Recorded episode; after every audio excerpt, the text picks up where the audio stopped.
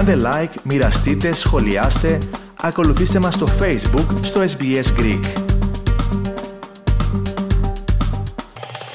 Ραδιοφωνία SBS, ακούτε το ελληνικό πρόγραμμα στο μικρόφωνο Αλέξανδρος Λογοθέτης και περνάμε στην τακτική ιατρική μας ενότητα στην άλλη άκρη της σύνδεσής μας. Μας περιμένει ο Γενικός Γιατρός Γιώργος Σταμπέλος. Γιατρέ, καλησπέρα.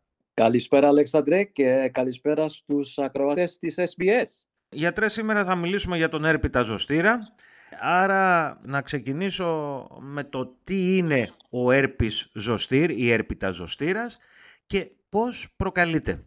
Ο έρπης ζωστήρας, ονομασίας στα αγγλικά ως shingles, είναι ένα επώδυνο εξάνθεμα του δέρματος που συμβαίνει ειδικά σε άτομα άνω από 50 ετών και πιο συχνά σε ηλικία άνω από 65. Χαρακτηρίζεται από την ξαφνική εμφάνιση μικρών φυσαλίδων, δηλαδή σαν μικρές φουσκάλες, σε μια τοπική περιοχή του σώματος ή στο πρόσωπο ή στο κεφάλι. Το εξάνθεμα παρουσιάζεται μόνο από μία πλευρά του σώματος, δηλαδή η αριστερά ή η δεξιά. Η κλασική περίπτωση είναι σε μία μεριά του θώρακα από την πλάτη πίσω μέχρι μπροστά στο στήθος. Μπορεί να παρουσιαστεί και στα άνω άκρα, δηλαδή μέχρι το χέρι, και στα κάτω άκρα μέχρι το πόδι. Η ορολογία είναι ελληνική. Έρπης ή έρπιτας εννοεί κάτι που εξαπλώνεται και ζωστήρας σαν μια ζώνη, δηλαδή η ζωστήρα ή η λουρίδα.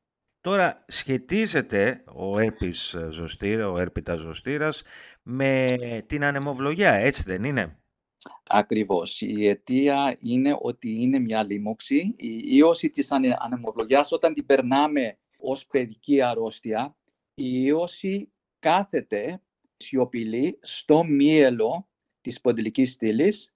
Θα πούμε ότι είναι σαν να, σαν να κοιμάται.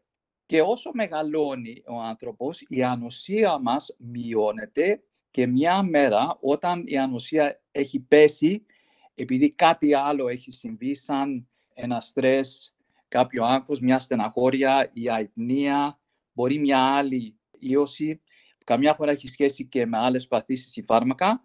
Όταν μειώνεται η ανοσία, τότε ξυπνάει η ίωση και ταξιδεύει στο νεύρο μέχρι το δέρμα και παρουσιάζει το εξάνθεμα. Yeah. Τα συμπτώματα πέρα από αυτά τα εξανθήματα, γιατρέ, είναι ο αφόρητος πόνος, δηλαδή πόνος ε, τον οποίο πολλοί περιγράφουν ως ε, πάνω από το 10. Από το 1 μέχρι το 10 είναι πάνω από το 10 λένε. Ναι, στη ιατρική ονομάζεται μια μορφής νευραλγία, δηλαδή είναι ε, σοβαρός φρικτός πόνος, υπάρχει καούρα, αρκετοί ασθενείς το περιγράφουν ως βελονιές, μουδιάζει το σημείο και μπορεί να υπάρχει και φαγούρα. Εκτός από τον πόνο, υπάρχουν και γενικά συμπτώματα σαν την εξάντληση, ο πονοκέφαλος και ο γενικός μυϊκός πόνος, όπως με άλλες ιώσεις που συμβαίνουν. Γιατί η πάθηση αυτή μπορεί να είναι ιδιαίτερα επικίνδυνη για τους ηλικιωμένους; Η πάθηση όταν έχει σχέση με το δέρμα στο πρόσωπο μπορεί να μπει και να πάει μέχρι το μάτι και να επηρεάσει μόνιμα την ε, όρασή μας ή την ακουή.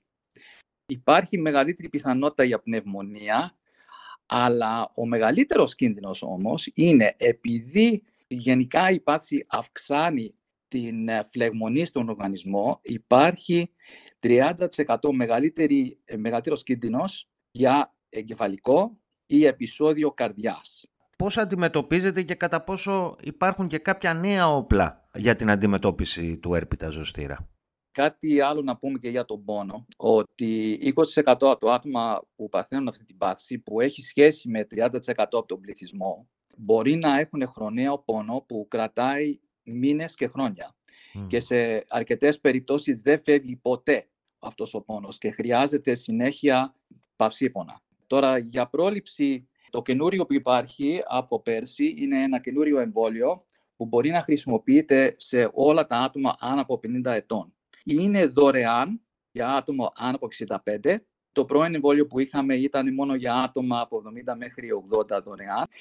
Και η διαφορά είναι ότι το καινούριο εμβόλιο είναι πιο ασφαλής γιατί μπορεί να χρησιμοποιείται σχεδόν σε όλο τον πληθυσμό. Γιατί να, να πούμε και να κλείσουμε με αυτό, όταν πάθουμε τη λίμωξη, πόσος καιρός μπορεί να περάσει μέχρι να ιαθούμε; Το εξάρτημα παίρνει 4 με 6 εβδομάδες να περάσει. Όπως είπα όμως ο πόνος μπορεί να κρατήσει μήνες και χρόνια και γενικά θα έλεγα θα παίρνει ένα με δύο μήνες να περάσει η λίμωξη. Το άλλο που είναι κάτι που είναι πάρα πολύ ενδιαφέρον είναι μια καινούρια μελέτη από την ε, Ουαλία στο Ηνωμένο Βασίλειο που είχε σχέση με 200.000 άτομα που κοιτάξανε το ιστορικό και είδαν ότι όποιοι είχαν βάλει το εμβόλιο, τον ερπιζοστήρα, μειώθηκε η πιθανότητα για άνοια κατά 20%.